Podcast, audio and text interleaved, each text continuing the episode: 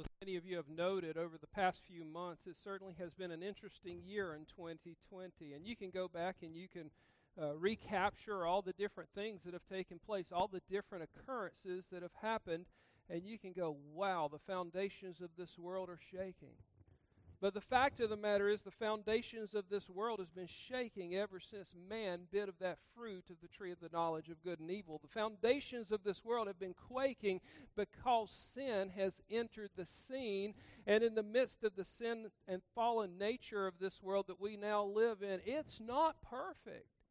And it's not going to be perfect. You say, but Pastor, haven't you seen the riots that are taking place in the streets? Haven't you seen unjustified, unprovoked attacks that are taking place on people who are just driving down the highway? Haven't you seen how brutality even affects certain figures of authority in the midst of our country and how they wielded that brutality on others? Haven't you seen how, how this COVID thing that's taken place just came out of nowhere and has exploded on the scene? And maybe it's been weaponized for political gain. And, Pastor, don't you pay attention to all that's going on and, and how now what's next on the horizon is the fact that they're looking at taking the currency away from hardworking men and women in our country and in our world so that all of a sudden we don't have a standard of value called a dollar anymore. And we're utilizing uh, the, the metrics of what takes place in cyberspace and digital currency rather than paper cash. And, Pastor, don't you know that if we go down that road, that all of a sudden the government has complete control over every purse string that we have? Don't you see this happening? Yeah, I see it happening. But I also saw Nazi Germany happening. I also go back and I see Genghis Khan. I also go back and you look in every period of history of this world, and there was some prevailing evil that rose up to try to stake power and try to stake claim. And in many instances, you might look at them and say they succeeded. They annihilated people, they murdered and they plundered. And yes, you can look at the short term picture and say they had success. But my friends, let me tell you something God is a just God, and God will not permit evil to triumph. Matter of fact, He defeated it by what he did on the cross of Calvary. He defeated it by what he did coming out of that tomb. He defeated it and he gave us a promise of eternity, a promise of victory. And that's why no matter if Germany is occupying the people and killing the Jews, you can have Bonhoeffers that rise up and say God is still in control. And their testimony goes forward from generation to generation and they claim victory in the midst of what looks like defeat. That's why we can come today and we can take of this Lord's Supper and we can say, you know what? I'm not defeated. I'm not occupied. I- am not shaken. I'm not worried. I'm not going to be quieted in my uh, uh, uh, uh, uh worrisome nature because God has been shown to be in control. And He is. We can have celebration we can have victory. Let me ask you something are you saved? From what? And many of us would have a ready answer for that. I'm saved from hell. I'm saved from damnation. I'm saved from the judgment of God because that judgment has already been borne out upon the person of Jesus Christ. And that would be an absolutely right answer. But you're saved from more than that.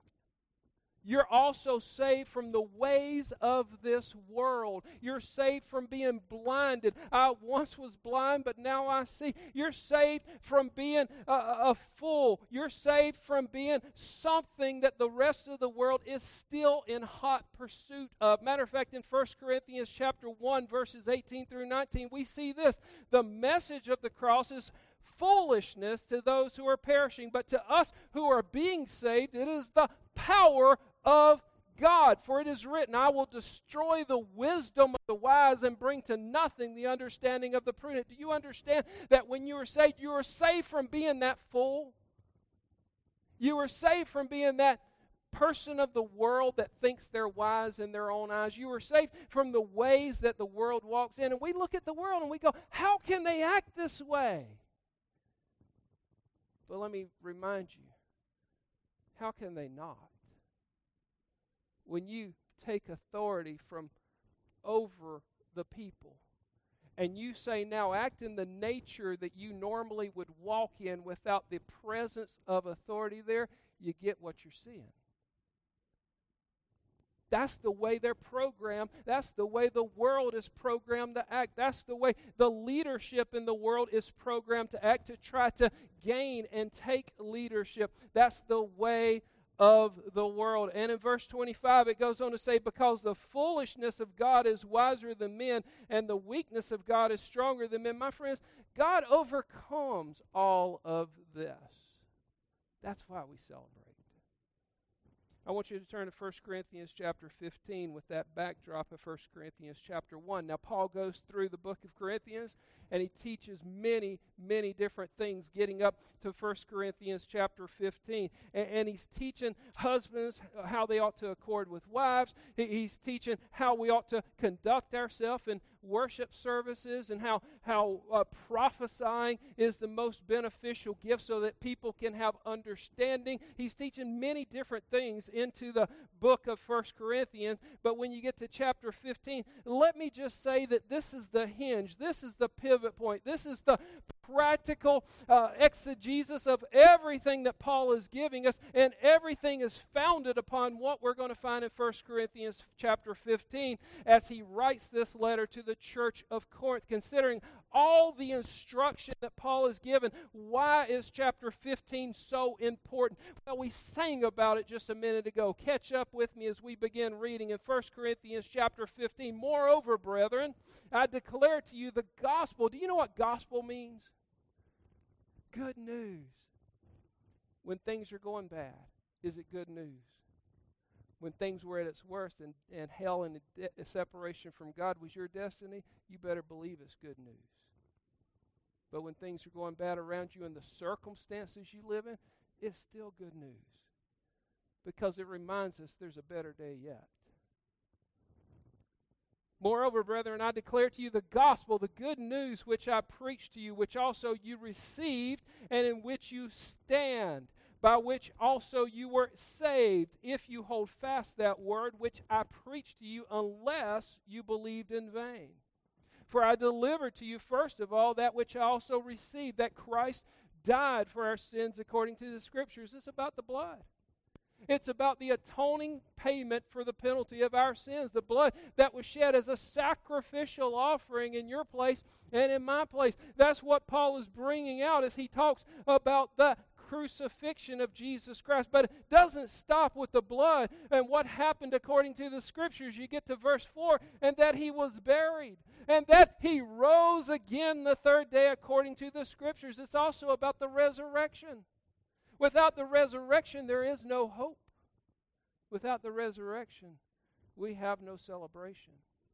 Without the resurrection, we're still dead in our sins and in our trespasses. It's the resurrection that demonstrates all of creation has been redeemed. That Jesus Christ not only paid the price and satisfied the cost, but he also claimed victory over death. Oh, death, where is your sting? Paul goes on later in chapter 15 to ask. It's gone. It's not there anymore because the penalty's been paid in full and the victory's been earned outright. And it's this resurrection that makes your faith right. It's this resurrection that even makes your works right because you work unto the glory of God. Everything about this resurrection is everything about our celebration that we're celebrating here today. He goes on and he continues. He says, He was seen by Cephas.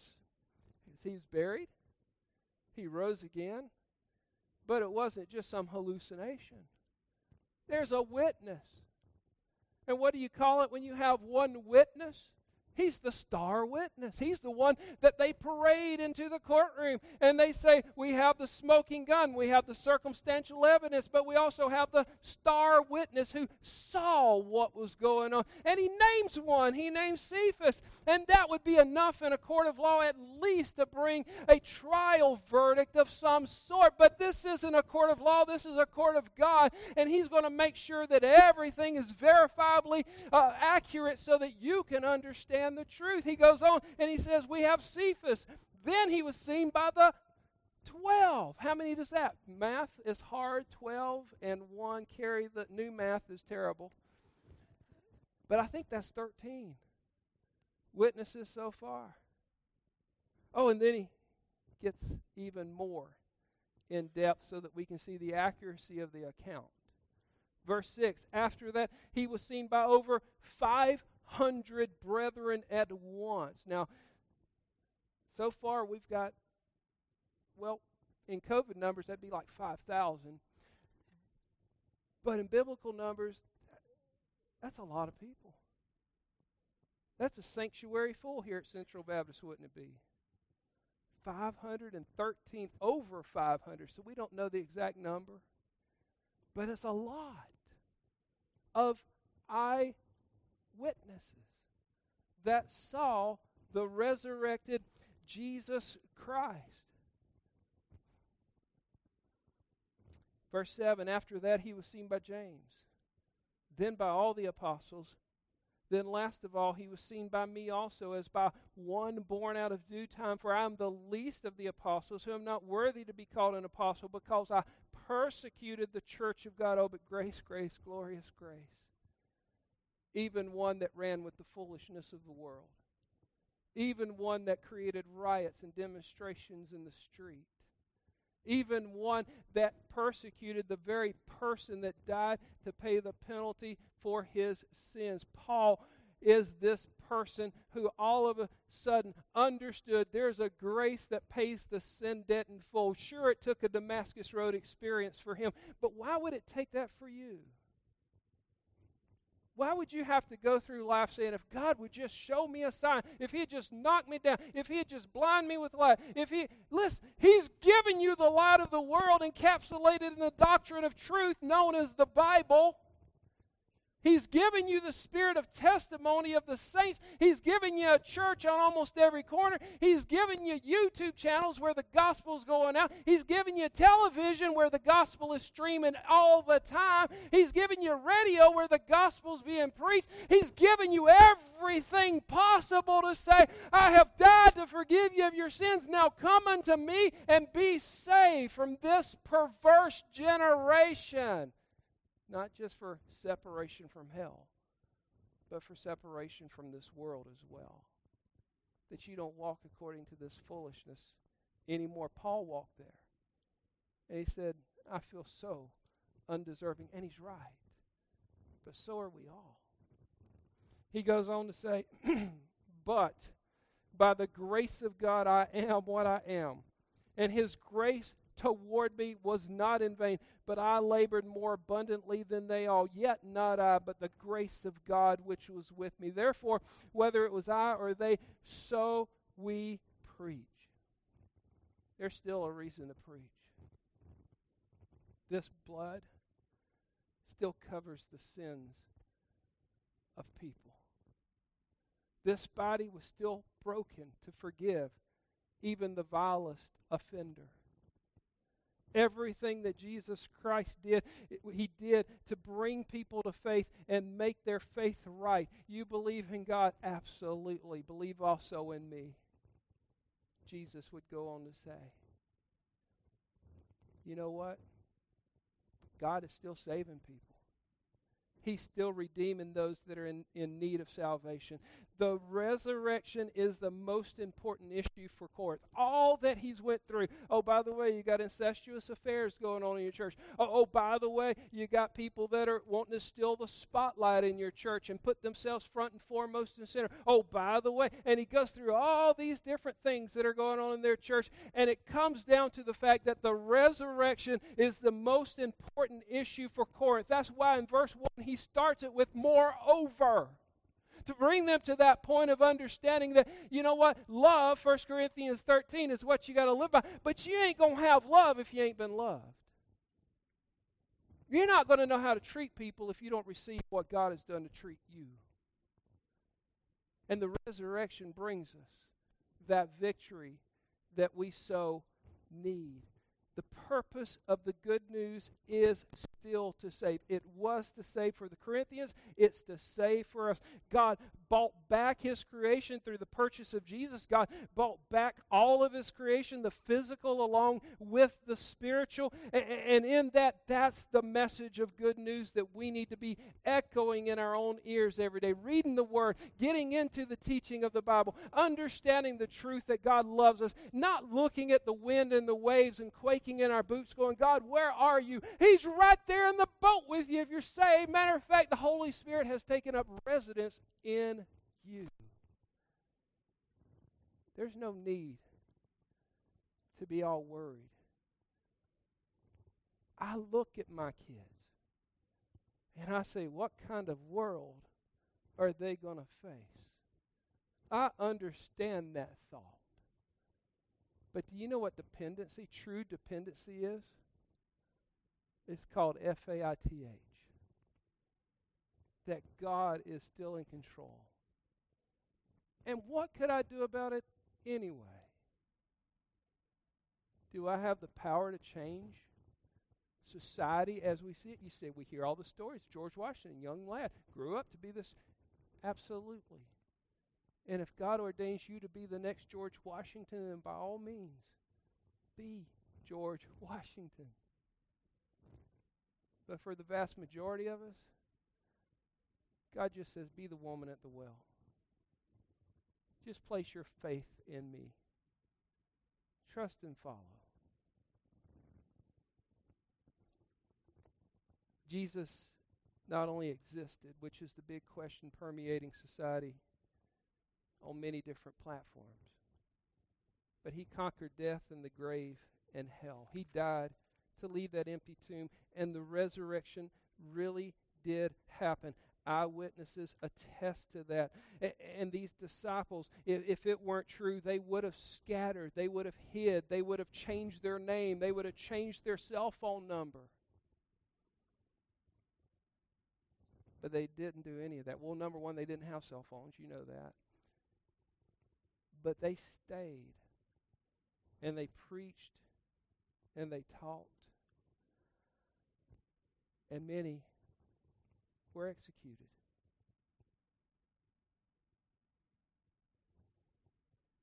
They gave up the right to rule their own life. And they gave it back to God. You say, Pastor, if that's the road God has for me, what is faith?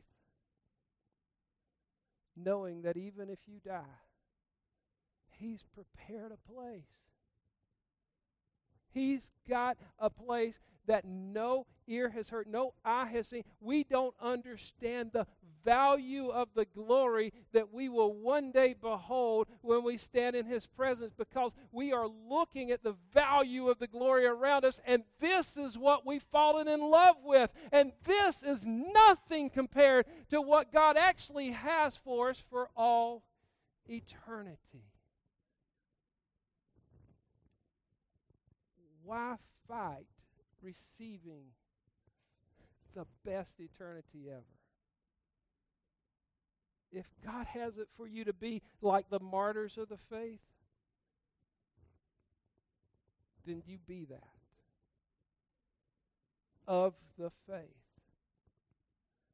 But if God has it for you to go a direction, He will show you that to other than. Jesus lived he died, he was buried, he was resurrection. The resurrection is the most important issue for the church of Corinth, moreover. But let me tell you something, it's the most important issue for you too. Because if you really hold on to that, you know that whatever comes is going to be okay. Turn back in your Bibles. We'll get ready for our Lord's Supper with this to 1 Corinthians chapter 11.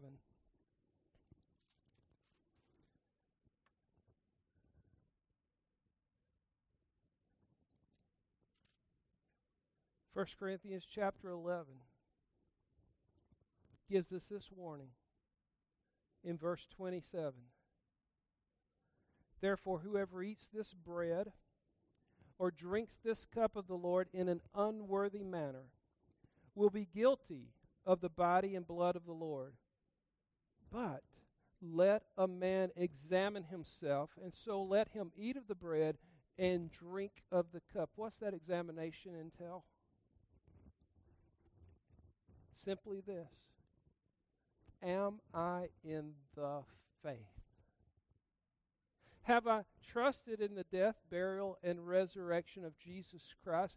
Have I certainly believed that he died to forgive me of my sins? Have I received the, the gift of eternal life by knowing that?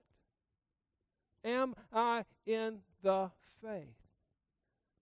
But as I said earlier, it's not only about am I in the faith when it comes to the payment of the penalty of your sin, but are you living in the faith day by day? Being saved was the words we read earlier in Scripture. Am I trusting in Him when things go bad? Am I trusting in Him when I don't see the conclusion that I would prefer? Am I trusting in Him through these times? Or am I doubting? Am I dividing my attention? Examine yourself to see if you're in the faith. You might have been saved, but you might be walking according to your own policies that you've assimilated for yourself. You might be saved, but you might be willfully sinning whenever you do those things that please yourself. You might be saved, but you might be walking errant according to the words of Scripture. Examine yourself to see that you are in the faith. Verse 29 For he who eats and drinks in an unworthy manner eats and drinks judgment to himself, not discerning the Lord's body. For this reason, many are weak and sick among you, and many sleep. For if we would judge ourselves, we would not be judged. But when we are judged, we are chastened by the Lord, that we may not be condemned with the world. Therefore, my brethren, when you come together to eat, wait for one another. If anyone is hungry, let him eat in his own home, lest you come together for judgment. And the rest I will set in order when I come. Paul's given instructions. Those instructions are reliant upon our faith. Are we in the faith? What are those instructions he starts with with the Lord's Supper? In verse 23, they are this For I received from the Lord that which I also delivered to you, that the Lord Jesus, on the same night in which he was betrayed, took bread, and when he had given thanks, he broke it and said, Take, eat, this is my body, which is broken for you. Do this in remembrance of me. That's what we're about to do. In the same manner, he also took the cup after supper, saying, This cup is the new covenant in my blood. This do as often as you drink it in remembrance of me. For as often as you eat this bread and drink this cup, you proclaim the Lord's death till he comes. He can only come back if he came forth. And he came forth so that we could walk in faith. We're going to leave that Bible verse up on the screen. And what we're going to do is we're going to begin exiting our pews in just a second, starting with the front pews, exiting to your left, coming by the nearest table to you, going back in the other side of your pews. You say, Are we going to sit there and hold our cups? No. What I want you to do is I want you to pay attention to what you've heard today. I want you to pay attention to this verse that's on the screen. And when it's right in your heart between you and the Lord, I want you to take. I want you to take of the body that we read that was broke for you. I want you to take of the juice that represents the blood that was spilt for you. And between you and the Lord, sitting there in that place that you occupy, take. Use the time to ask God, Am I really walking in the faith, and He'll let you know. He, he's not mute. Let me pray for us as we get ready. Father, it is about faith, not a George Michael worldly kind of faith, uh, not a political biased kind of faith, N- not a financial dependent kind of faith. It's a faith that has been attested to by countless, countless witnesses. A faith that God, you conquered death and you conquered the grave by conquering sin. And that through that, Father, we can walk through whatever we face in the faith of your promises. I walked through the ark this week and I just couldn't believe how God you orchestrated everything together for a judgment but for a deliverance as well. But yet through the cross you did the exact same thing. Our sin is judged upon Jesus Christ, but our deliverance is given because of Jesus Christ. But oh, God, that judgment still awaits those that haven't trusted. And so I pray, Father, that as we take of this Lord's Supper today, that we look of how we're walking in faith, seeing that we are in the faith. And I pray this in all things in Jesus' name. Amen. So I've already given instructions. I want to ask that if you are on the front rows as you begin making your way back. As soon as they move back to their seats, the next row just follow suit, and then the next row. If you are in your pews and you cannot come forward to take the Lord's Supper, we will bring it to you. And so as it gets to your row, we'll be paying attention to those that might raise their hand to receive at that point in time. And so I want to ask Eldine if you will go ahead and start playing. We'll start with the front pews and go ahead and begin making your way